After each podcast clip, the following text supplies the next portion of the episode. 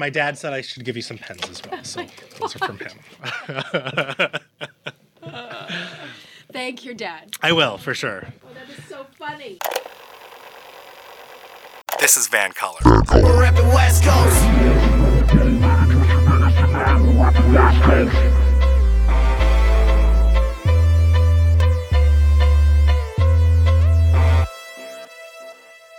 My name is Mo Amir, and today on This is VANCOLOUR, I am joined by a British Columbia member of the Legislative Assembly and a BC cabinet minister, a first for the show. She represents the riding of Coquitlam Maillardville, first elected to office in 2013, where she served as the official opposition spokesperson for mental health and addictions. After the BC NDP took power in 2017, she was appointed as the Minister of Municipal Affairs and Housing.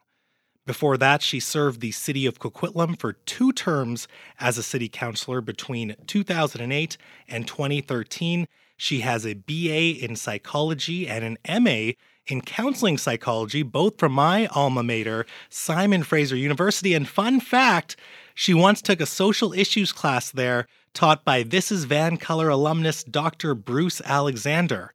Prior to her political life, she had a home based family therapy practice and was the director of development for Share Family and Community Services and a counseling instructor and program developer at the University of British Columbia's Life and Learning Center and Vancouver Community College. She is here. She is the Honorable Minister Selina Robinson. Minister Robinson, how are you? I'm doing great, Mo. It's great to be here with you. I am so thrilled that you're here. And I know this was a few weeks in the making, but I have you here because I want to discuss a very important topic. Housing is obviously the most talked about political topic in this city, maybe in this province, but we often forget that housing is a spectrum, whether you're a renter, a homeowner, an aspirational homeowner, a landlord. The issue of housing can be difficult to discuss if we're just looking at it from our own perspective and our own vantage point. So I want to narrow the focus of our discussion on housing to one end of that spectrum, and that's the most vulnerable segment of society that I want to talk about. I want to talk about homelessness. So I have an ambitious task for us. I want to unpack the scope of homelessness in this province, and I want to have a better understanding of the BC government's temporary modular housing program, especially in light of all these protests that we've seen this year. So you're here. I assume you're up for the task. I am. Well, let's start with homelessness and the scope of it. Based on the 2018 report on homelessness count, there are about 7,700 people experiencing homelessness in BC. So, what does that mean to experience homelessness? And can you give me a broad overview of this population? Who are they? How old are they? Where are they? Are they mostly in the lower mainland?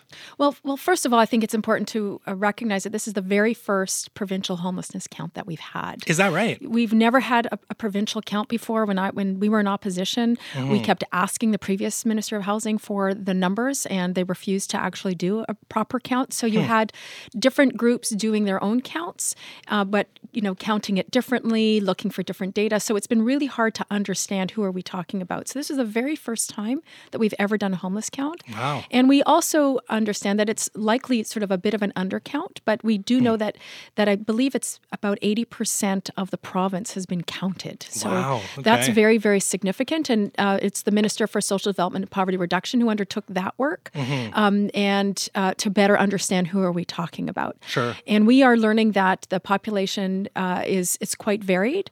Uh, in different communities, you, you find a different different kind of population. But for the most part, people who are homeless in a particular community often lived in that community. Oh, really? Okay. So if you're homeless in Chilliwack, generally you're from Chilliwack. If you're homeless in Kitimat or Terrace, you generally came from that area. So Mm-hmm. we know that uh, between 70 and 80% of people who are homeless, their last home was in that community. Okay. I, I, I skimmed through the report. It seemed to a skew towards men? There's more men that are homeless, or is that? Well, we're seeing, from what we can tell, we are seeing uh, various populations um, overrepresented. So, Mm-hmm. uh, for example, we know that Indigenous people are more likely to be homeless Mm. than uh, than non-Indigenous people. We're starting to see in suburban areas um, a different kind of a, an older population. For example, in in suburban um, lo- lower mainland suburbia, Really? tends to be somewhat older. Um, historically, it's been men. I mean, there have been counts, not a not a broad based count, but when we take a look at historical counts in various communities, uh, we're, we, certainly there's men, but we're starting to see a shift in the demographic. Oh, really? Okay. And I guess that's my next question. I know that from 2014 to 2017, homelessness increased by quite a bit, some estimates as much as 30%. Is it still increasing? Is it still on that trajectory? Well, we'll we'll be getting some more numbers, but it's important that we first do the count again. Sure. We hadn't. Let's at least understand where what the starting point is, and and our government, um, you know, right out of the gate, we started with, you know, we're going to deliver two thousand units of modular uh, housing uh, Mm-hmm. with supports because we need to start uh, addressing what's be, been a problem that has been growing for the last fifteen years. Sure, like this has been growing and getting more and more uh, difficult. And once people, the other thing we know is that once people fall into homelessness Mm-hmm. um, and they become more entrenched, it's harder to get people out. Oh, We've okay. certainly heard stories of people, uh, from people who have been um, homeless and then they no longer feel comfortable sleeping indoors. They've they've adjusted, or their ability to even sleep in a bed is compromised. So they Really? they Yeah. feel like it doesn't feel right to them. So we want to, you know, if someone's going to be homeless, we want to capture them or eh, re-engage them back into housing before it becomes a lifestyle. Um, and so uh, that's something that we've certainly heard from uh, professionals on the ground who work um, within the homeless uh, with the homeless communities. Um, so when we started, uh, you know, when I became the minister of housing, it was like, okay, what what tools do we have available to us? Well, let's get this modular housing up and running. Uh, it'll it comes with supports. We're making sure that people have not just a, you know the dignity of a bathroom Yeah. um, and a and a bed. But let's make sure that um, there are people around twenty four seven to make sure that they're safe, to make sure that they are getting taking medication, getting to appointments, making sure that they uh, are properly assessed, so that we know exactly should they be seeing a diabetic doctor. Is this is this an issue? Um, are they you know they're supposed to be meeting with the nurse regularly to do whatever. Um, what's their hygiene like? Do they need support on hygiene? Do they even know how to clean? We've even come across where people don't know how to keep a place clean. They haven't lived in a home for a number of years. So, mm-hmm. what does that look like? So, we're making sure that people have the supports that they need to be successful in their housing. And we will get into a little more specifics on the temporary modular mm-hmm. housing end because mm-hmm. I do want to unpack that program Right. as well. It is interesting that you've mentioned that one of the things you're seeing is that people who are homeless in a community they're usually from that community and that seems to go against the the thinking that homeless people are being bussed into a certain community or, or another and and also I think it would it probably gives credence to the idea that if you're going to house the, that population, you should probably house them in that community that they see as home, right? Ex- Exactly. I mean, this is where they have friends. This is where they might have, if they are rela- connected to a doctor, this is where their doctor is, or their, or their, you know, what, whatever support system they have. It's in that community. Their friends live there. Um, the other thing I think is really important to when when we take a look at you know where people are from, um, what we're seeing is that you know people fall into homelessness usually be, because the, aff- there's no um, available affordable housing.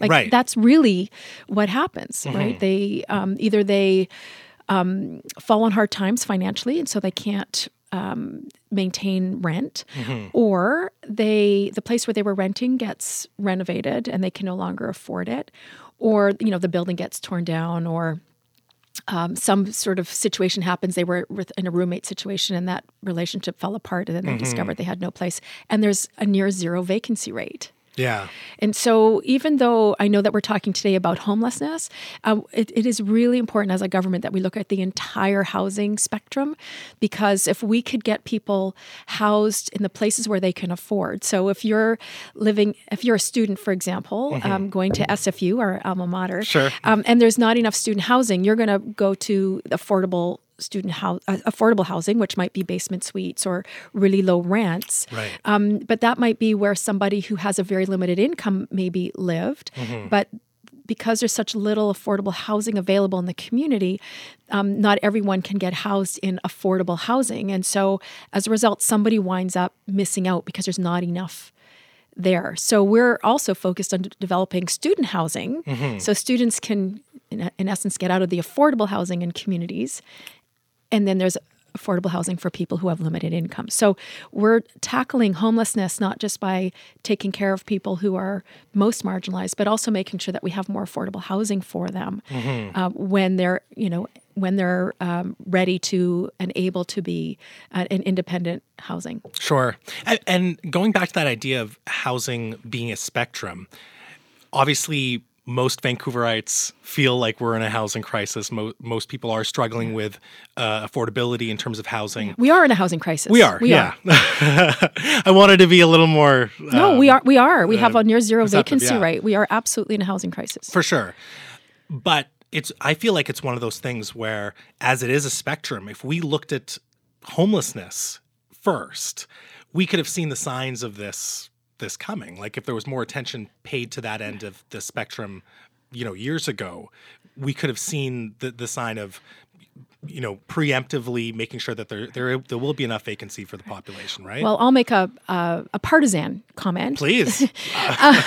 because we did see it and there were Yeah. many of us who did i was on city council in coquitlam and even before i got on city council um, and what got me into politics was homelessness in coquitlam um, there were homeless people living down by coquitlam river and five community churches in the region wanted to have a cold wet weather mat program that would uh, you know bring bus people from the river to various churches around the community i thought it was a brilliant plan um, i wasn't a politician at the time and I wanted to uh, be a citizen, an engaged citizen, and I thought there's a church around the corner from my house. They were going to be involved, and I said, I want to see this happen. I think it's a good idea. Yeah. And my neighborhood, many of my neighbors weren't happy about that, and there was some pushback um, in the neighborhood. And I went to support um, this program because I thought it was a good program. I was glad to see churches step up and, and support.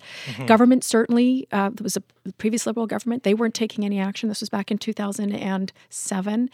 And uh, the city council had to provide a permit to allow people to sleep overnight in churches in Coquitlam. And so I, it was my very first time going before councils, my very first overt political act besides voting. Wow. Um, that was 2007. And I was, it was the longest um, public hearing in Coquitlam's history, It went to 3 a.m.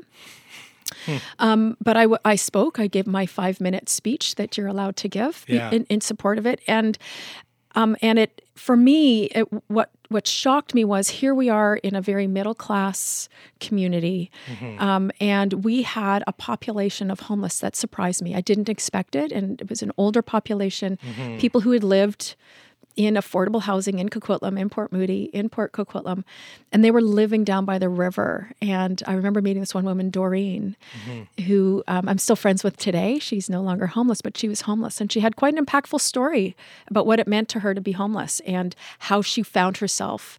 Uh, without a home and how it destroyed her relationships with her kids and her grandkids. I mean, it's all healed Yeah. uh, because she was able to get housing, but um, it really it, it's it surprised me just as a citizen that we had so many people who were homeless, and that was in 2007. Mm-hmm. on on that topic and on on the topic of people being pushed out of affordable housing i'm curious about the relationship between addiction and homelessness because again you see this a lot being espoused in the media in terms of people saying it's not a homelessness problem it's an addictions problem is that true or is there another primary factor that drives homelessness can, can you from from your position as the the housing minister from your education as well from your experience what can you comment on this relationship between the two Well, I think what's important to know is that every single person has their own story. sure So, um, you know, there are 7,700 people. There are 7,700 stories. And I think it's important that we don't lump everybody together. There is certainly a relationship between um, drug addiction, uh, poverty, uh, sometimes mental health. uh, sometimes all three, uh, and homelessness. And and and then there's sometimes there's just a lack of, of education, a lack of opportunity.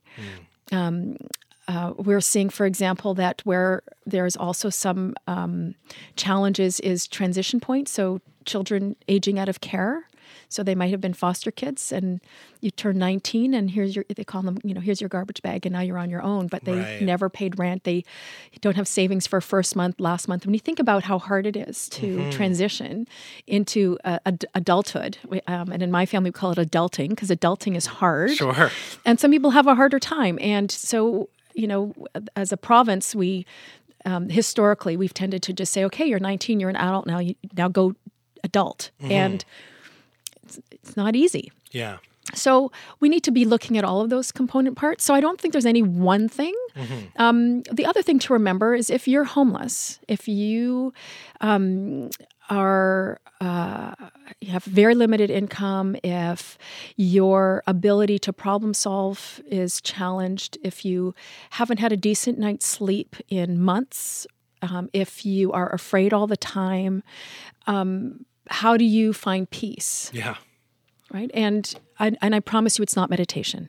I, I, I mean, yeah, you know, it's it's so so. How do you get a break from the hardships? Yeah. And so whether uh, it starts with a drug addiction or whether being homeless influ- you know influences you to use drugs, it's hard to tease apart. But I also think that no one ever says when they're young uh, and cared for in some way, uh, well, when I grew up, I want to be homeless Yeah. or I want to be um, addicted to drugs, or that's not anyone's dream. I've never come across in my life anyone who ever said that. So I recognize that people have different visions for themselves, and that generally is not one of them. And so, how do we help people get back to um, what their dream was for themselves, and and and how do we help them get back to participating in society, being an engaged citizen? Sure. And I did like that line you said, you know, it's uh, about it's not meditation. Because even if it was meditation, meditation only works when you are in a safe space and a safe environment and, you know, sheltered essentially. And if if there are people with addiction issues or mental wellness issues, the first step to uh, addressing those issues is security. Absolutely. Right? Like it, you can you can throw all the therapy you want at people, but if there's no security, it's really hard to get that going, right? Exactly. And I've and I've been a family therapist and and the reality is unless you have secure, stable, safe place Mm-hmm. uh, to go home to to do the work, whatever and I use air quotes, whatever the work is. Yeah. Um, it's it's you can't do it unless you have a place to rest your head at night. You have the dignity of a toilet. Mm-hmm. Yeah. You can have a shower in the morning, um, and you can make a cup of tea in the middle of the night if you can't sleep. Like, um, and you feel safe. You have a, a key to your door. Yeah. Um, I can't imagine how else you move forward in your life, uh, whether it is going for drug counseling, going to rehab, um, making um, appointments, even keeping appointments. It's really hard to keep an appointment if you have no place to leave your stuff Right. Yeah. right like how how- you know how are you going to get to what your doctor's appointment if you have no like you, you have to protect your stuff.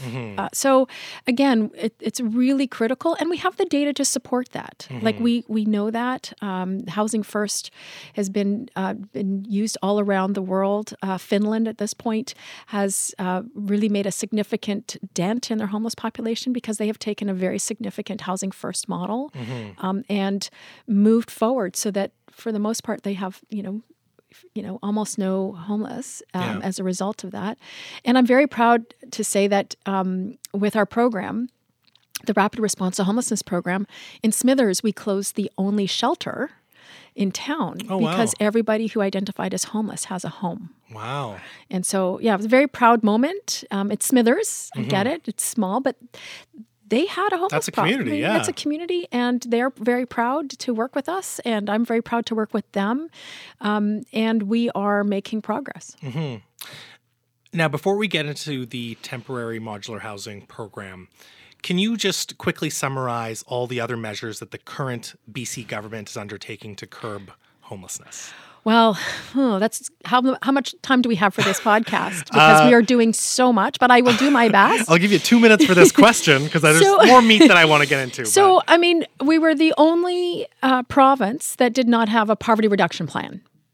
Really? we were the only province up until 2017. up until 27 well we, we have it now it took some time for us to develop the plan but it's it's it's in play Hmm. um, so we, we we need to have a plan for reducing poverty we've increased minimum wage right because if if you have you know little education Mm-hmm. or minimal education um, you need a job to to pay you enough money to at least pay for your necessities, shelters and necessities. So um, the minimum wage hadn't been raised in a long time, and we needed to know we needed to get it to a reasonable level. Um, we have uh, prov- we're providing education for those kids in care. Young people in care, so that they can access post-secondary education oh wow, cool. um, to make sure that they have the best start in life, so that we are helping to helping them move into adulthood and they didn't have access before. that that didn't exist as a wholesale program. We've just expanded it Hmm. beyond belief, and it was actually started by one of the um, the Vancouver Island colleges, and we've expanded that to all twenty five post secondary universities. Wow, so that's cool. Again, giving people um, an opportunity to um, get an education that will provide them with. You know, ideally enough income so that they can can pay for things and they can be adults. Sure. Right. That's what we that's what we all want. We've also um, developed um, a number of things around just on the housing spectrum. Around, um, you know, we have to build social housing. It's been years since you know the feds have stepped out. Um, it's falling apart. We have a billion dollar fund to fix existing social housing to make sure that it lasts for the long term, but also making sure that we have um, the kind of social housing that that people need. So, for example, um, women fleeing violence, women and children f- fleeing violence, they too become homeless Yeah. if it's not safe, or women stay in unsafe homes because there's nowhere because else to there's go. nowhere else to go. Yeah. So um, it's the first time in 20 years that we have a fund dedicated to build that kind of housing. We've opened up three, about 300, I think, so far. There's more to do, but uh, that's um, something that you know was important to us. Another group that is absolutely overrepresented in the homeless population um, are Indigenous people. They're they're absolutely overrepresented. And when we took a look at what was going on, why are they overrepresented? It's they have subs, often substandard housing on reserve. Um, so they leave reserve and they be, move into ur- urban centers, and there's not enough housing in urban centers, and their support system doesn't exist in urban centers. Right. So we took a very bold step. We're still the only province that said we're going to build social housing, not just off reserve, but on reserve as well. Oh, okay. Which is usually a, it's a federal jurisdiction. Yeah. But frankly, I'm tired of waiting for the federal government to to do their thing, which is to provide housing for people. Um, and so we are committed to all British Columbians, no matter where you, your home is, Mm-hmm. to you know work with you um, and your leadership to make sure that you can access the kind of housing that you need. Mm-hmm. So we're working with Indigenous communities to build housing um, in their communities so that they can house seniors and families and make sure that they have um, adequate housing. Wow. I have to say that is quite refreshing to hear a politician not pass the buck to another jurisdiction and actually take action. Because oftentimes you do hear from different levels of government saying, well, you know, it's not really our job and we're lobbying for this or we're trying to get this done.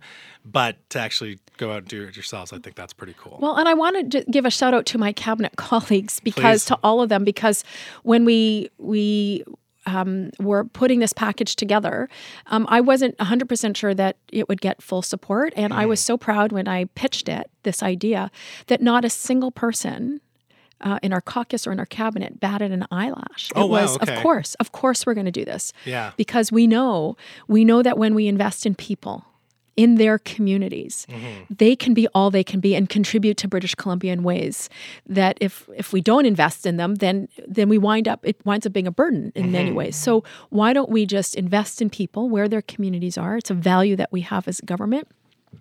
We're uh, we have a, a, a strong reconciliation um, framework that we're working towards with with uh, Indigenous people here in British Columbia.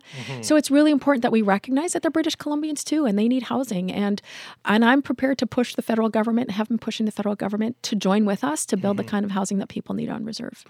Let's get into temporary modular housing. In September 2017, as you've sort of touched on already, the BC government announced a funding commitment of $291 million to build over 2,000 modular supportive housing units across BC.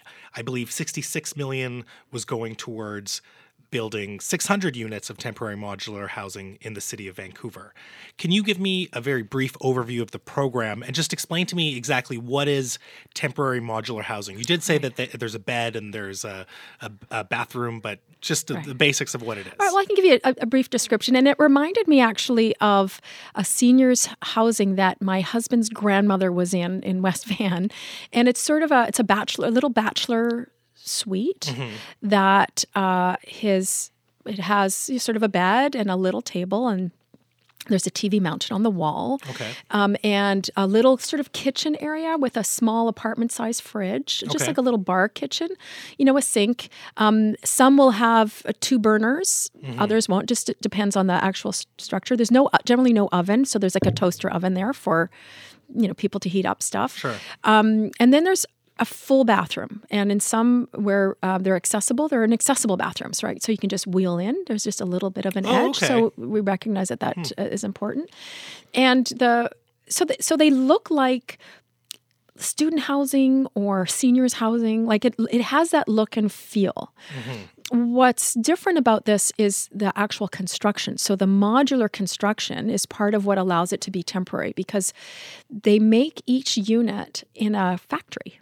And so there's a number of factories that we work with in British Columbia Oh, interesting. Okay. and they are trucked down and then they are stacked sort of like legos Mm-hmm. and they all get slapped to, well slapped together they're actually p- put together like legos Sure. and they create hallways and all the wiring goes through the hallways it's actually very fascinating from a construction perspective um, some uh, so you can build this as a temporary uh, with temporary foundation you can also build them as as permanent uh, um, supportive housing, and we're we're doing some of that as well.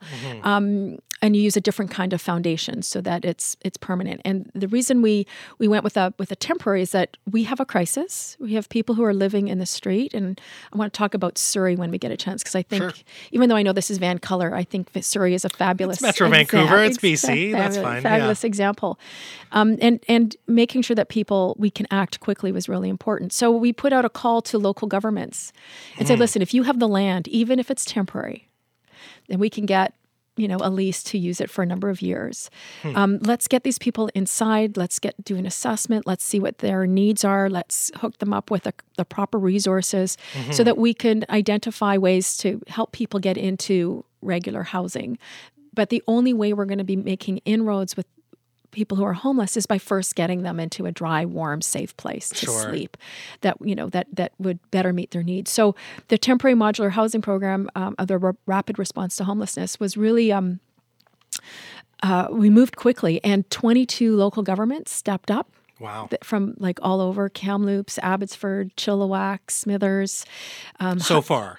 Oh, 22 so far. Yes, yes, yes, yes. Um, this was the September 2017 uh, chunk. We had 2,000 Oh, units. okay, right. Okay, gotcha. Um, and so that's all spoken for. We have 2,064 units actually that are all spoken for. wow. Um, and Van- in Vancouver, we have 606 Mm-hmm. units.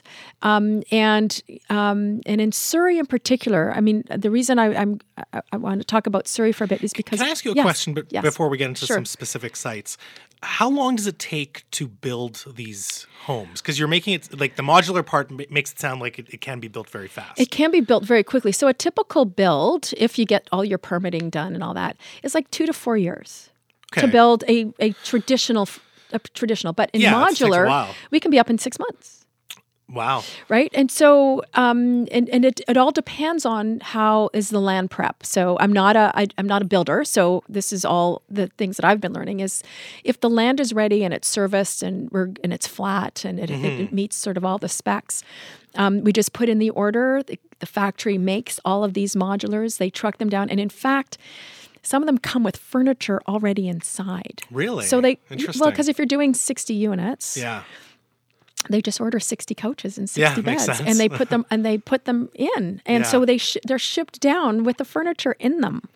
Hmm. and then they're they're put in place. And um and it can go up in just a matter of of just you know a couple of months. Mm-hmm. and um and so I mean, the benefit of the modular construction is you don't have, you know, big cranes on site, and you, it, you don't have a big, um, especially if it's an infill. It, it, you don't have a big construction site. In fact, my da- my dad uh, was living uh, not far from um, the Marpole modular that was being built, and he went away for a number of weeks, and he he called me up and he said, "Selina, I just went for a walk, and and I expected to see sort of you know in the neighborhood, expected cranes and a construction site." He said, "I didn't see anything. Where is it that you're building this this this modular in in Marpole? Because it was." Pretty controversial, and I said, "Dad, people, we moved people in two weeks ago." Wow. And he said, "I don't even know which building it is. I can't tell." And it's like, "Dad, then we've done our job." Yeah. Right? He just he had no sense of where it was, and he was only gone for about five weeks, Interesting. and he had no idea. Yeah. Now, one, one thing I want to touch on is you, you were talking about the province taking lease on certain plots of land. Is is the land that's used is that generally land that's owned by the province or maybe already owned by the municipality or is it just a mix? Or, All of the above. Okay. So really, you know, our commitment is to work in partnership with people. Yeah. And so we wanted to make sure that they had, uh, so that because it's a crisis, we wanted to say, okay, what have you got? We have some cases where the where the developer owns the land, for example, they're not ready to develop it, but they've said, you know what, I'm not going to be doing anything with five years, so you can lease it and Oh, use okay. it for this. Um, and the province takes on the lease. it, de- it depends on the relationship. So it's Okay. it's all they're all di- each each one is different. In many in many cases, it's the local government's land, Mm-hmm. and so they they bring that forward. Um, the Vancouver Art Gallery, where the new one's to be built, right Mm-hmm. right now there's a there's temporary modular on that site, Oh, okay. right? And so again, it's sort of I it's, had no idea. it's well, it's av- it's available land. Yeah. Um, we're not you know not ready to do anything just yet. There's a plan. yeah. But in the meantime, can we get people off the street? Sure, yeah. um, get Makes them sense. safe place. Yes, you know we need to move them into other housing. We get that, but it takes a long time to build housing, Mm-hmm. and so let's at least um, start to uh, move people into safer place, like we did in Surrey. And it's just about a year. It's exactly a year. I think we're just coming up. So, so tell me about Surrey because I know I cut you off, but I just yeah. wanted some basic information before we got yeah. in too So deep. and so in Surrey, I don't know if you'd seen the Whalley Strip, but I have to say, um, when I was the opposition. Um, a spokesperson for mental health and addiction was one of the first things I did was take a look at the Whalley Strip, and I was embarrassed as a British Columbian. Uh, there were like 200 people living on a side on sidewalks. I'm not talking about park. Yeah. I'm talking about sidewalks about four, five blocks, tent after tent after tent after tent on the sidewalk, right where cars were driving by.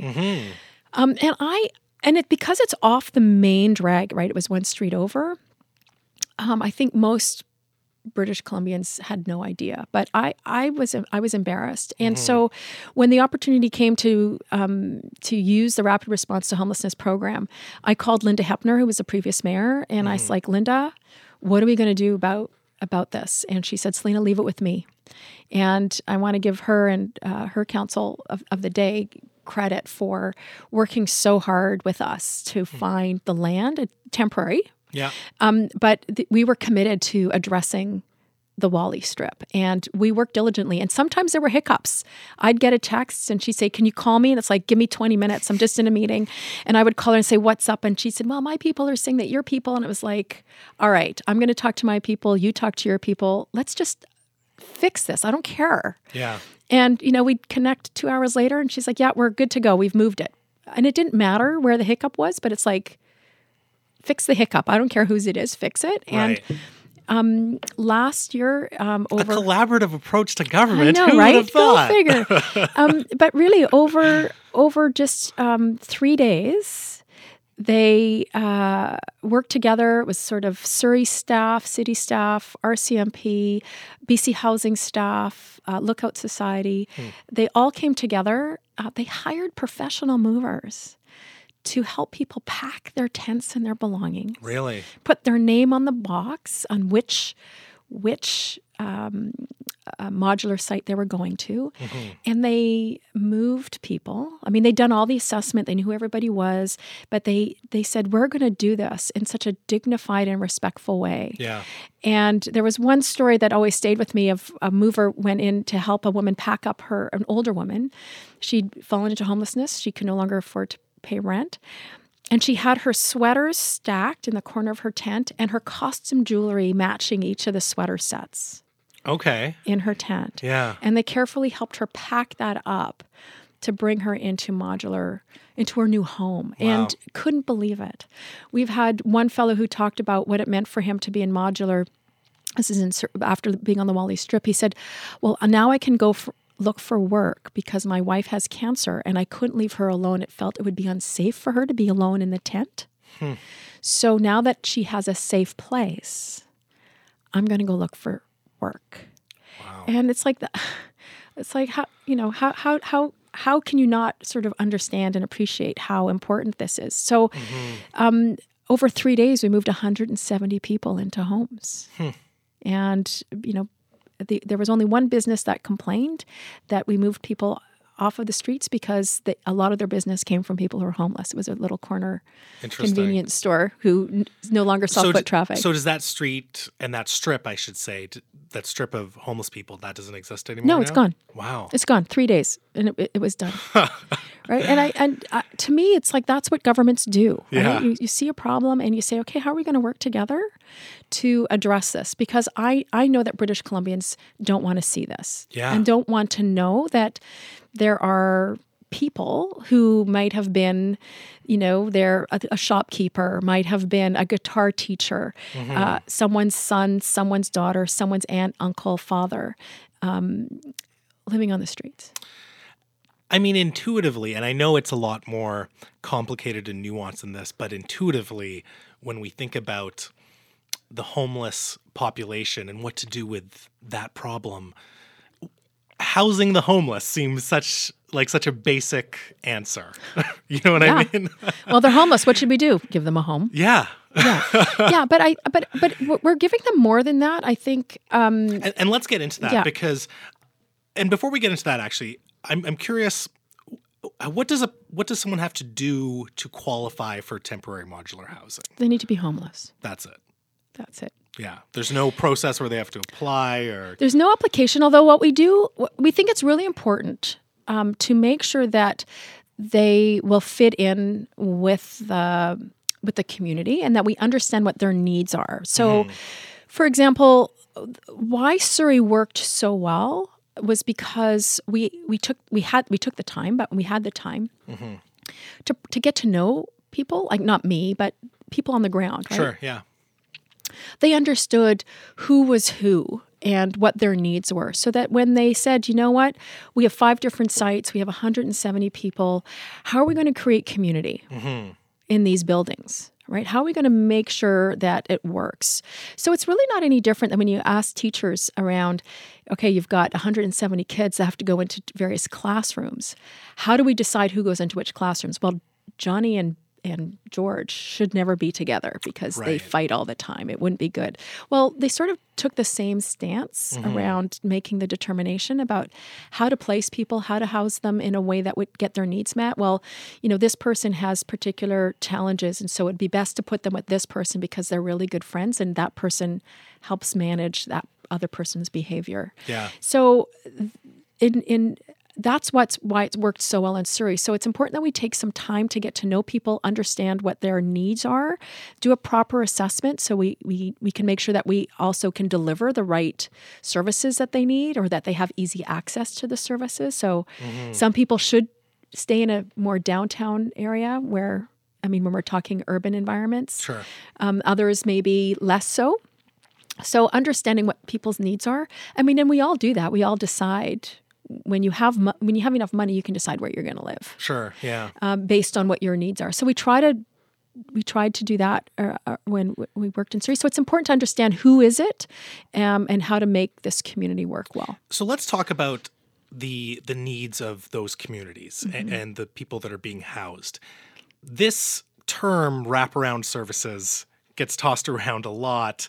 And I'm not sure if I've ever really heard a proponent for wraparound services or a critic of wraparound services explain what that means. So I'm curious, and, and I want to ask you, like, What does that mean? What's the understanding of it? And it and are wraparound services provided, or maybe something else is provided at the temporary modular housing sites? Wraparound services comes with the program. Okay. And we work with the community housing sector that Mm-hmm. has professional staff that um, make sure that, you know, that works with people to support them to be successful in their housing. Okay. Different people will need different things.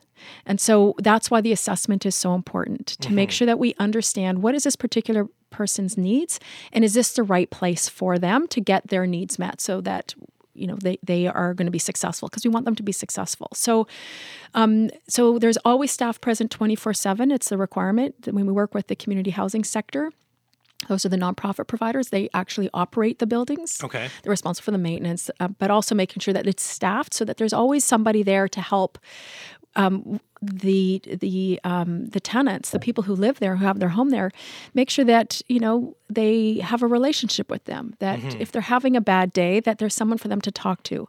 If uh, they, un- you know, the the staffing will understand that you know it's important to leave this per- person alone uh, when they first come back from their doctor's appointment because they're whatever they're they're cranky. Um, And so, but again, like it's it's about how do we support them, and if uh, another tenant, for example, we have to check on them regularly because we want to make sure they take their insulin. Because if they don't take their insulin, then they're cranky, and so uh, they're not always very good at that. And that's that's the work that they're doing is helping them become responsible for making sure they get their insulin. So there's staff there to make sure that that happens, make sure that they get to their appointments, or invite appoint you know um, resources and services in. So for example, that might be we have a number of people who are ready to think about work.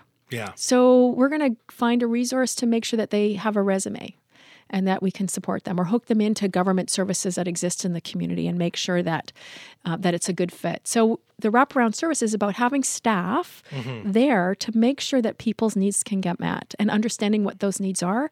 And we also need to recognize that people's needs change over time. Sure. Yeah. So absolutely. what you might have needed when you first came might not be what you need four months later. Mm-hmm. So having those services change over time is really important. Mm-hmm. Um, and it, just to, there's one um, housing project where uh, we, it was the uh, the housing provider said um, about two months after people moved in, they all mo- almost all of them had to go back and get their photo ID redone Why's that? because they no longer looked like homeless Oh, people. yeah. that makes sense. right? And so, uh, as part of wraparound service, there's at Hmm. least one meal a day that is provided communally. So, This is in every temporary modular yeah, housing site. pretty pretty much. Okay. Yeah. So recognizing that it's it's about how do you connect with others. Food brings people together. It creates community. It's a way to check on people. Mm-hmm. Um, so we recognize the value, and we all agree breaking bread together is a really good way to build community. And so they've taken that on there too. So it sounds like to me that every temporary modular housing site will have different services, but tailored around the community that's there. Yeah, it's all it's always about the people. They're at Yeah, the it's center not of a every cookie decision. cutter approach. Absolutely, Of, you have this not. service at every. No, because it depends, right? If you have an older population uh, that is perhaps more frail, um, you might not be doing job stuff, Sure. right? If they're a senior on a very limited income, you're not going to do job stuff, but you're going to make sure that they've they're getting their pension. Yeah. Right, you're going to make sure that the paperwork is done. You're going to be making sure that they get to that their eyes get checked, so that if hmm. they need glasses, that they're they're doing that because if they don't have glasses, then they can't go grocery shopping because they can't read, or you know, like th- those are the kinds of things that w- we need to remember. For every single person that we house, there is a story, mm-hmm. and there is a set of challenges, and so it's important that we have the staff there 24 seven who can who know who these people are and can make sure that their needs are met. Yeah. Going back to this idea of how people get into temporary modular housing, uh, another term that gets tossed around quite a bit, which I don't know if I mean I don't not, I'm not really familiar with it, so I'm assuming a lot of other people are not familiar with it and don't know what it means. What is low barrier? What does that mean? Well, we don't use that language Okay. anymore. Well, Um, people in the media do they, apparently. they, they do and it's really And I apologize if that no, was no, offensive. no no no I- no it's not it's not because it just sort of like so like I, I always say so what does that mean um, and so from my perspective and i think from government's perspective well i know from government's perspective it's people have different needs Mm-hmm. at different times in their life so how do we house people first and then help them take care of their needs yeah. sometimes um, they're using drugs and they're using it on the street they're using it in our parks they're um, and so as a result their behavior is is not necessarily problematic but it makes us uncomfortable because they're sleeping in the middle of a sidewalk Yeah. right? So how do we get them housed so a they have the dignity mm-hmm. of, of home but b make sure that they're safe and that we can help them come to an understanding about that this behavior is not helpful to them so that they can make other choices. Mm-hmm. And so how do we do that? And so we start with where people are at. Mm-hmm. If you start the other way around and say you can come here but you need to do this and this and this and this and this or you can't do this and this and this and this and this, they're not going to come to the housing. And I frankly don't want to build housing and not have people in it. That's that's not the the idea. And so um, the, the philosophy is to start where people are at, and that's really important. Otherwise, um, it's not helpful. And so it's the housing first model. Sure. And so these temporary modular housing sites, they do have, or maybe some of them have safe injection premises as well. And if that's what they need, right? Yeah. So again, it's it's it's dependent on who's there and what's needed. are there any conditions where someone might effectively be kicked out of temporary modular housing? So we do we do ask them to sign an agreement to be a good um I'll use the word a good a good member of the community. Yeah. Right. And so, you know, th- there's expectations of behavior. You're not going to pick fights and you're not going to have big parties. Like there's some Sure, some expectation. Um and and you know, as I as I talk with our housing providers, pretty much everyone agrees to it, Mm-hmm. um, and they're grateful. Like they are so grateful. I actually brought some. Can I read you a letter from somebody? Please, yeah. Because I, I um, as sort of as minister of housing, I'm not. I don't have as much access to the people that we're helping, so I depend on on others to Sure. to, to communicate with me about the difference that we're making. So this was one that says, "Thank this." They just moved in. Thank you, all whom were involved in making these rooms a reality for all of us. I recognize that all of you worked tirelessly to make uh, to make the deadline, and I'm sure that was no easy feat. I'm so very grateful for all the hard work and time you put into all. God bless you all, of you and yours, and Merry Christmas. This was just before Christmas that they we wanted to get them into their homes before before Christmas. Um, I'm- yeah, I mean, I've got some other some other kind of housing, but this is one. Um, it's a it's a it's a it's a photo of a of a child's drawing Oh, okay. that um, is a, a, a couple uh, with a rainbow over their heads and the sun shining and clouds and a house. And then there's like what looks like a, a girl with a snail and a dog. I don't know, maybe I'm not sure if that's a snail, but it says "Welcome to our neighborhood, False Creek Elementary School." And this is in um, this is a, a- a young girl created this artwork for the tenants at the Ash Street Modular Supportive Housing Building when it opened. The original is hanging in the um, in the building. Um, I have a copy of it in my office. Oh, okay, uh, cool. Um, because I asked for it because I again it's a good reminder. And when I shared this with John Horgan, uh, the premier and cabinet, I wanted them to see that there are people who understand the value. It's often children, which is which Mm-hmm. is great, but that there are people who understand the value and know that we all have a responsibility to be good neighbors Absolutely. and to um, help people be successful in their housing. it sounds like you're doing great work. I have a question about the expansion of the program. I know that the city of Vancouver wants a commitment to double what's being done or what's being done. Is this program expected to expand? I mean, even when we look at the number of units that have been built compared to the homeless population in the count, like they don't completely match up. So, can we expect more Absolutely. temporary modular? Yeah, and so so when we announced uh, this program, that was in September of 2017, right? We formed government in August, July, August, July, July, um, and then uh, we came out. We just right out of the gate said we're going to be doing this, and it was so popular. Uh, because we said we're going to take three years to do it, and we, it was like all scooped up by local government so quickly. It was like the demand was is pretty significant. Um, so, as part of Budget 2018, we committed to do 2,500 more over 10 years. okay. Uh, some of them will be will be permanent supportive. So it just depends. You know, um, it's a slightly different program, but it's the same idea. So um, the and in 2019, uh, we we got funding for an additional 200. So we still have another. So all told, there's 4,700 Wow. right? And so we recognize that there's that there's demand. But i think it's also really important to acknowledge that we also need to prevent homelessness. And that's where we're really turning our mind to. So Okay. we did this rapid response um, you know we needed to get people off of the Whalley strip. We need to get people into homes. It's um, like i said 22 communities port alberni parksville um, chilliwack abbotsford like everyone is experiencing homelessness. It's been coming for a very long time so we need to have some resource. We're also building a whole bunch of other kinds of housing affordable housing that's going to be coming online another 37000 well, just shy 35 35,000 homes. Uh, so include student housing, uh, housing for women fleeing violence, indigenous housing, and affordable rental. So In what time period? over 10 years. Okay, Right. yeah. But we, we've started moving on that. We Sure. have thousands of units. In fact, we have 20,000 homes either um, in progress being built or open Oh wow. uh, Mm-hmm. okay. in, in 20 months. That's Yeah. how quickly we've been moving on a on a number of different fronts. Hmm. But we also need around just around the home homeless piece, we need to keep people housed. Yeah. Um, and so we recognize that that that's um, critical. And so uh, we've put together a homelessness action plan. Minister Simpson is work is that's his work.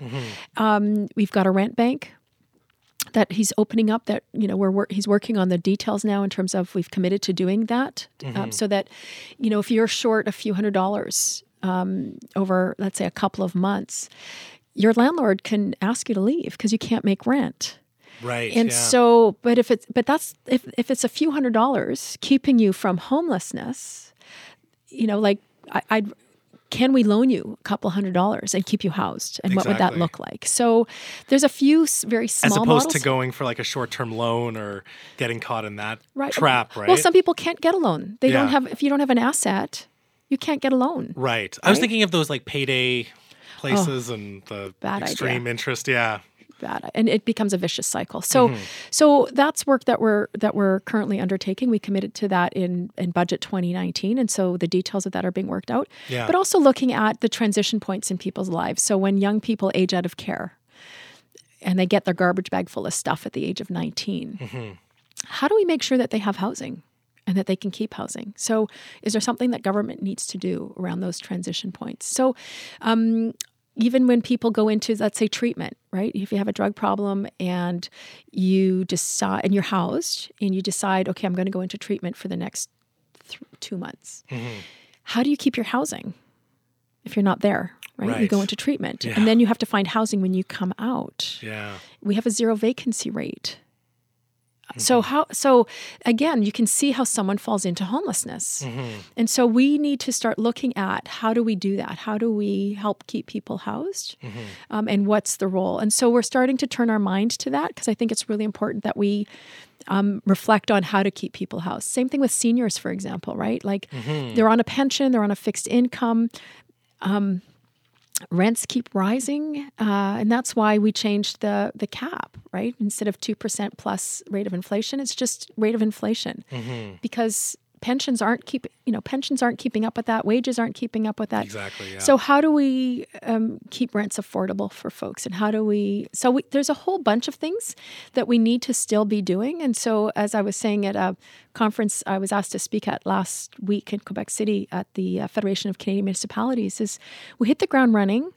We haven't stopped, and we don't plan on stopping anytime soon because it is a crisis, and we still have a lot more work to do. Yeah. Well, as a as a citizen, as a taxpayer, I can tell you, and I, I appreciate that. And and honestly, as someone who is a little critical of the, we just need to build more supply. I appreciate this nuanced view and this view that housing is a spectrum and you have to target certain areas of that spectrum in different ways, much more than just, oh, we just need to build more condos or whatever. Oh yeah, So, sure. yeah. um, well, it, I mean, it's the, the way the frame that I that I use is like we need the right supply in the right community. So, it, so I'm not disputing that we we don't that we have a supply issue. We do, but it's about right supply. And when I was a city councilor in Coquitlam. I remember seeing all these 600 square foot condos come before us for decision uh, in, for land use plan right in the city center, right Yeah. where the SkyTrain is.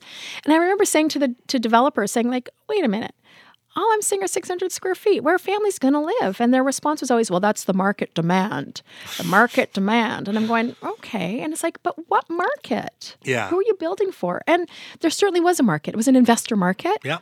Um, yes, first time home buyer, sure, but absolutely an investor market. Um, and I kept saying, well, where are families going to live? And and also I kept saying, and where are people going to downsize to? Because that's another market. Um, when my in laws were looking to downsize from a very large suburban home in North Van, Right. there was no product for them anywhere. There was no availability. And I'm not even talking affordability because they were downsizing. Sure. And there was no, and they couldn't live in 600 square feet. There was no way. Yeah. They lived in a 4,000 square foot home. There was just, it was going to be impossible. Yeah. And so, I mean, they found a place, but it was on um, indigenous land. So, Sure. so we're missing a whole bunch of housing, like the spectrum. And certainly in Coquitlam, the choices really, for the most part, are single family or 600 square foot Mm-hmm. Yeah, condos. not and much in the middle. Not much in the middle. And we need a lot of that. So again, I come back to right supply in the right community.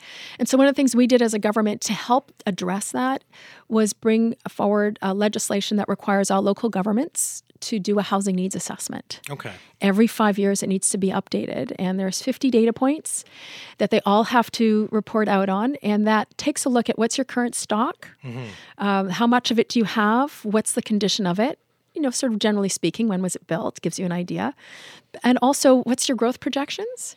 This was never done before? No, no. And so I want you to know. So, I, so when I was making Oh, land use man. decisions as a city councilor, I had nothing in front of me that told me what we needed to focus on. Yeah. Right. It was driven by the market. Yeah. But the market only cares about the market. It doesn't care about people. Mm-hmm. And I think as politicians, we should be caring about people. That's who we represent.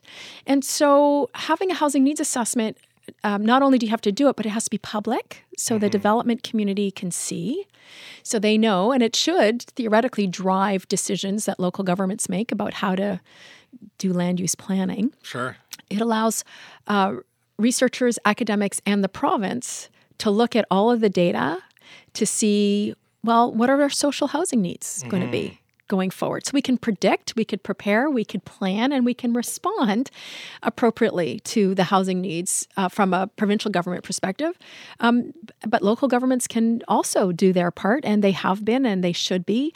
Um, but it also means that the development community, the private sector, can say, oh, it looks like they're going to be needing, they're going to have a whole bunch of downsizers. Yeah. So let's build product for that group because people generally like to stay in their the communities where they raise their kids. It just boggles my mind that you know the province has always worked with municipalities and we've had ministries of housing before but you would not have this fundamental information available in a way to optimally make decisions like that's mind-boggling to me, too. Uh, uh, for me too. Um, but I have to tell you how much easier it is. Yeah. When you, as, as community, now I'm going to use Vernon as an example. They have a social planning table that is very well attended. And when we made this announcement for rapid response to homelessness, they had every, so their their city council, their police, their their all their social service agencies. They were all at the table saying oh yeah this is a priority for our community. And they were saying yeah we know we need 98 units of this housing. And it was like it was so much easy easier for us to respond as a provincial government to say oh okay. There was no infighting about who and how much or no this is a priority. No this is a priority. So because usually you, you back away and say well you guys decide what you need and then we can respond. But they were already doing that. The housing needs assessment should be able to help us do that. Um, the other thing that's a driver uh, is uh, when we invest in transit right? You know the federal and provincial government in particular we're, we're putting a, a lot of resource into into transit and making sure that that's where we're getting the densities as as not something that previous governments have required of local governments. Um, and so it's really really important. Um, so i think it's production way i think it's production way. Um, or is it lake city? I always get them mixed up but there's one of them i think maybe it's lake city where i'm, I'm, I'm on skytrain all the time one or two people get on, one or pe- two people get off every single time. And it's like, because nobody lives there. Yeah. And it, makes makes, no sense. me crazy, right? There should be density there. I mean, it's starting to come, but it should have been there 20 years ago. So, Sure. and in this, so, uh, and this is where um, when when John Horgan asked me to be the minister for municipal affairs, and I was thrilled to do that because I, that had been part of my critic portfolio. Um, he said, also, you know, minister of housing," and I thought, okay. And he says, oh yeah, and minister responsible for TransLink. And I thought, oh, and I like to tell people like it wasn't punishment really to have these three files. It's really about recognizing the interoperability of these three files, mm-hmm. right? That you need to work with local governments to deliver on housing, and transit infrastructure can drives where people live. C- Can we talk about some of the local governments that you've had to work with? Sure. And we, I'm just, I'm not, not to cut you You, off. you want to talk about Burnaby? I want to talk about Maple Ridge. Oh. I have family in Maple Ridge, and they are well aware of the the tent city that existed. And of course, you know they're concerned. That's their community. They've been there for 15 years.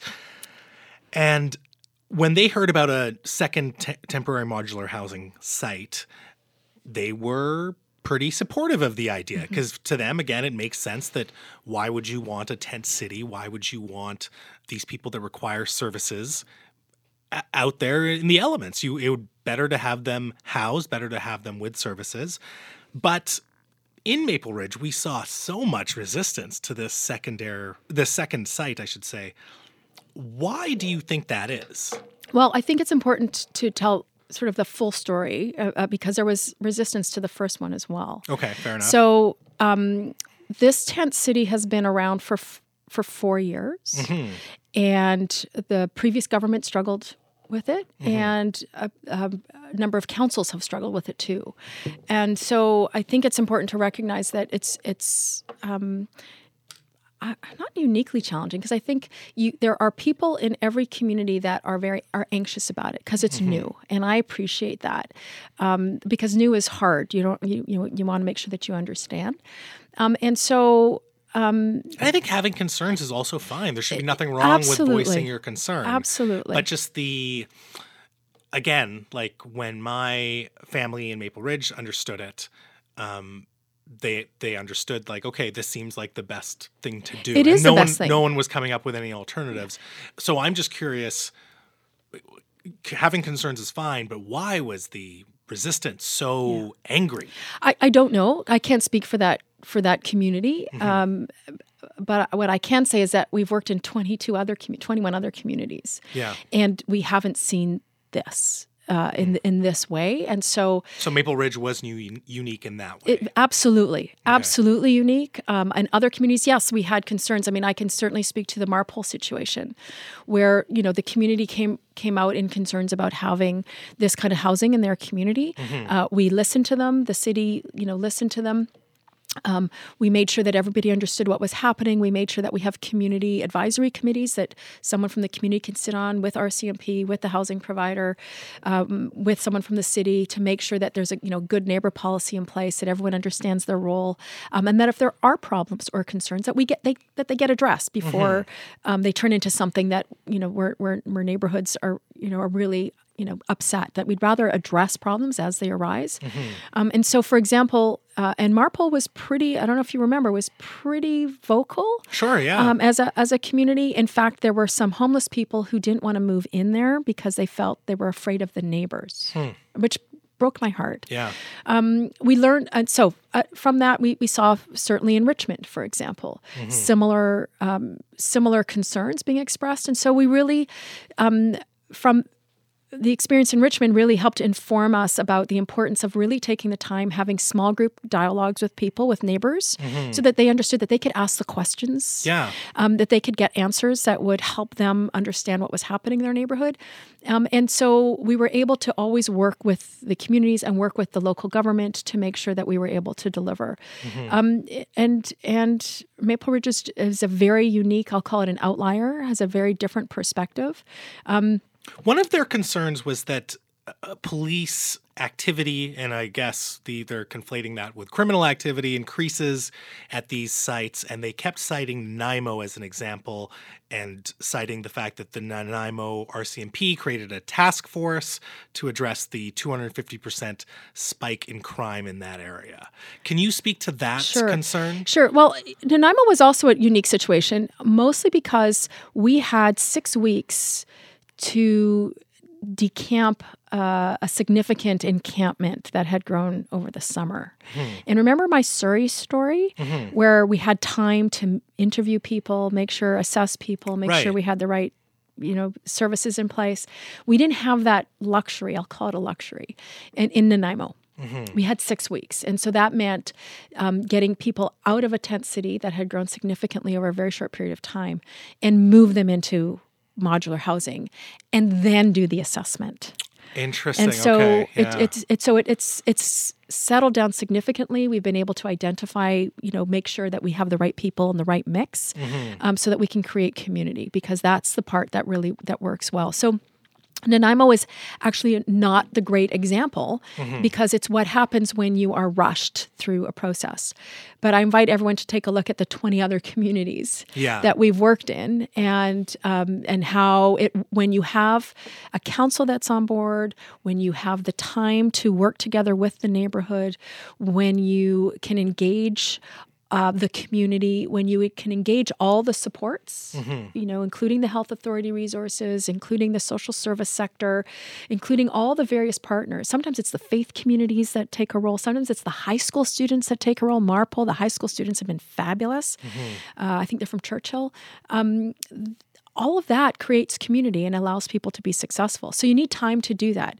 When we have to react to a, situation because it's a crisis, it, it's it's it's harder. Frankly, it's harder. Things have to move faster, and so we don't get to put all the things in place that we hope to put in place right from the get go. And so that was going to be my next question of, you know, what makes a temporary modular house uh, housing site challenging? And it sounds like when you when you have to rush through it and it is there's much more pressure to get people housed. That's really the challenge as opposed to having that time to have that holistic assessment. Right. Okay. Yeah, and that, that assessment is critical. It's absolutely critical. So when we have, let's say, a local government, you know, make a make a unilateral decision to shut down a camp, uh, we had that. In, well, it was um, I think it was a fire commissioner. I'm not quite sure in, in, in Nanaimo, but we certainly had that in in Maple Ridge.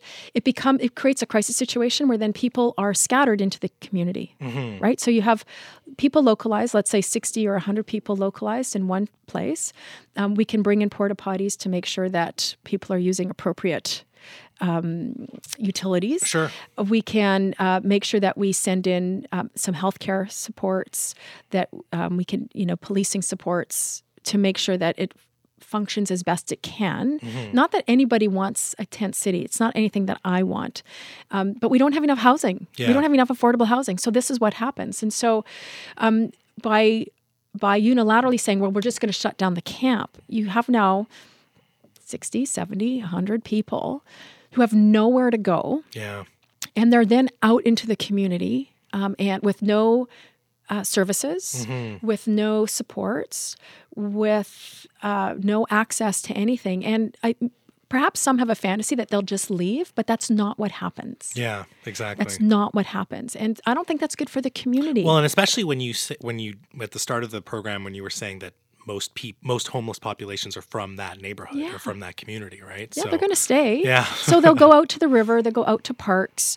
Um, they'll they'll find you know other places to go, but it's not it's not ideal. And so, my preference is always to work with local governments, to work with housing providers, to work with the social service sector, um, and say, okay, how are we going to address this? Um, we have some resource. I mean, we've never had a government ever in the history of this province who's coming forward with $7 billion uh, for housing over the next 10 years, and Yeah. particularly with this rapid response to homelessness program.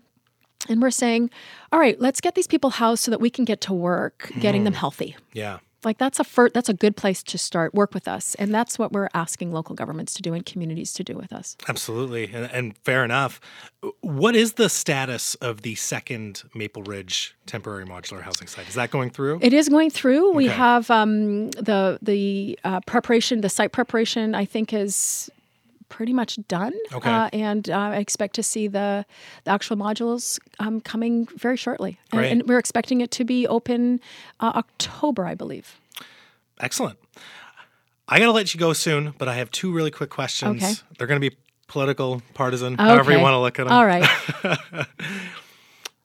I've found it quite fascinating that you've been personally derided by publicly elected officials, whether that's the mayor of Maple Ridge, your official opposition party, the BC Liberals. Andrew Wilkinson's chief of staff, Spencer Sproule, tweeted that you throw people into boxes and walk away. Hearing you for the last hour talk about temporary modular housing, taking you at your at your word, it doesn't sound like that's the case. And what I find interesting about this is the BC Liberals don't really have a great record on homelessness. Like No, they don't. it, They have a terrible record on homelessness. yeah, let's be clear. It, it ballooned under uh, under their uh, their government. Why do you think that they are trying to bait you into a rhetorical firefight over this issue where they don't have too much to talk about either? Well, as a rule, I tr- try not to under well, trying to understand BC Liberal perspective doesn't work for me because I don't understand it, and so trying to understand it is like I have work to do. Yeah. Just get out of the way um, because you've screwed it up. I mean, we're here because you weren't paying attention. Uh, you or- you didn't care, or you had other things to do and other priorities, and that's not acceptable to me as a as a citizen, just as a British Columbian or as a human being. Um, and and it's so I I don't pay too much attention, frankly, to it, only because I have work to do, and I know that um, not not only the people that we're housing are grateful and that we're making a difference. Um, someone asked me how many lives have been changed as a result of the of this program. Uh, we've opened about 14, a little bit, I think a little bit more than 1,400. And I said 1,400 lives, right? These, these are people who no longer have to figure out where to go to the bathroom. Yeah. They have their own toilet. So I think, um, so when that sort of stuff happens, I just shrug and it's like, dude, we're, we're making things happen. And I know that British Columbians are proud of Can that. you say that in the ledge? Like, Dude? Yeah, we're oh, yeah. making, we're Yeah, yeah, trying yeah. to make things happen. Yeah. Oh, yeah. I can say, hey, dude, just get out of the way. Yeah, I, I can say that. it's wh- what's most disheartening for me um, is that this conversation around homelessness has now been overly politicized and instead of having instead of understanding the things that we we can do and the things that we can support in our communities it's in a lot of ways being devolved into these tribal BC liberal NDP camps uh, in terms of how people look at it right I- I mean, I think it's unfortunate, but the only people politicizing it are the BC Liberals, right? I think, um, you know, we're working really well. The Green Party is absolutely on board with what we're doing. Um, I've been in communities all over this province where we're opening up these homes. I'm hearing from mayors all the time. Um, they are so proud of the work that we're doing. And in fact, I was just at the FCM last week um, to, to talk about this program and uh, expected, you know, was told to expect about 100 people. And I was thinking, okay, well, the British Columbian representatives aren't going to come because they know me and they know the work.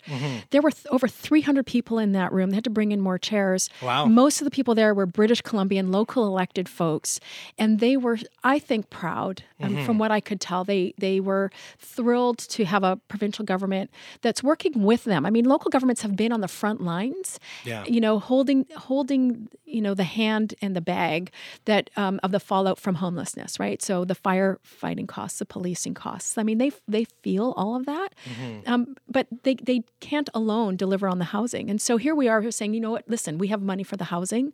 Let's work together and solve this, like we did in Surrey, like we've done in Smithers, like we're doing in so many other communities. In Vancouver 606 in Richmond in uh, Abbots in Abbotsford in Chilliwack um, other communities are calling us saying, we'd like some of that, we'd like some of that. I've got counselors saying, we're looking for land, Selina, we're looking for land. And it's like, good, let me know when you've got something because Yeah. we've got, we've got people in your community who are homeless. So let's do it. Kelowna has been outstanding in terms of a, a partnership. Um, Kamloops, like we're, we are delivering on housing in so many different ways.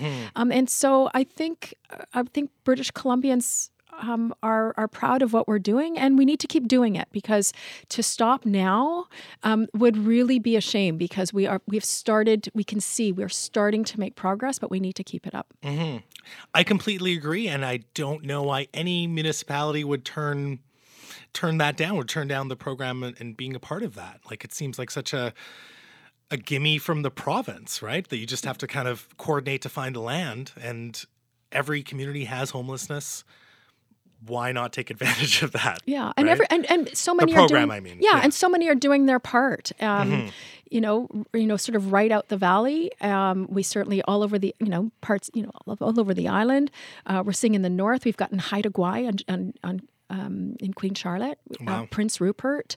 Um, you know, homelessness exists right across this province, and so having a resource there. And again, we know it's not enough because we need to build affordable housing in a traditional uh, uh, frame, so stick uh, stick frame Of course, yeah. construction, but making sure that there's um, opportunities for people once you know they're stabilized and they're no longer um, struggling with some of the challenges that they can live without the supportive component of the supportive housing they can move in and we're seeing success we've certainly had i want to say it's in nanaimo but i could be wrong but I, I, I recently saw a report where you know they've had five people who've moved into market housing Oh, affordable really? market yeah Wow. it happens all the time Yeah. right they just need a couple of months under their belt um, and and part of the work is helping them find permanent housing that gets them sort of back into the mainstream um, we have stories of people who get jobs co- one guy's a cook another one is a building services worker so they find jobs they make money they pay tax and then they move Yeah. into into housing when when they can find it. So we know that there's some more work that we need to do, but the idea is that um, the most vulnerable people we needed to we needed to act quickly, and we did. Well, I have to say, I appreciate you being here. We covered a lot. If people want to learn more, if they want to get even more in the weeds, where do they learn about the ongoing temporary modular housing initiative? How do they follow you, whether that's social media or Well, whatever else? I'm on Twitter, so they can always follow me, Selina Robinson. Um, but also, we have a 30 point housing plan that I we put together uh, as a government. Um, it's mostly through um, work that I'm doing along with the Minister of Finance, Carol James. So it's a 30 point plan. So if they want to see all the things that we're doing to to um, to look at uh, demand to to challenge that because that was sort of out of control.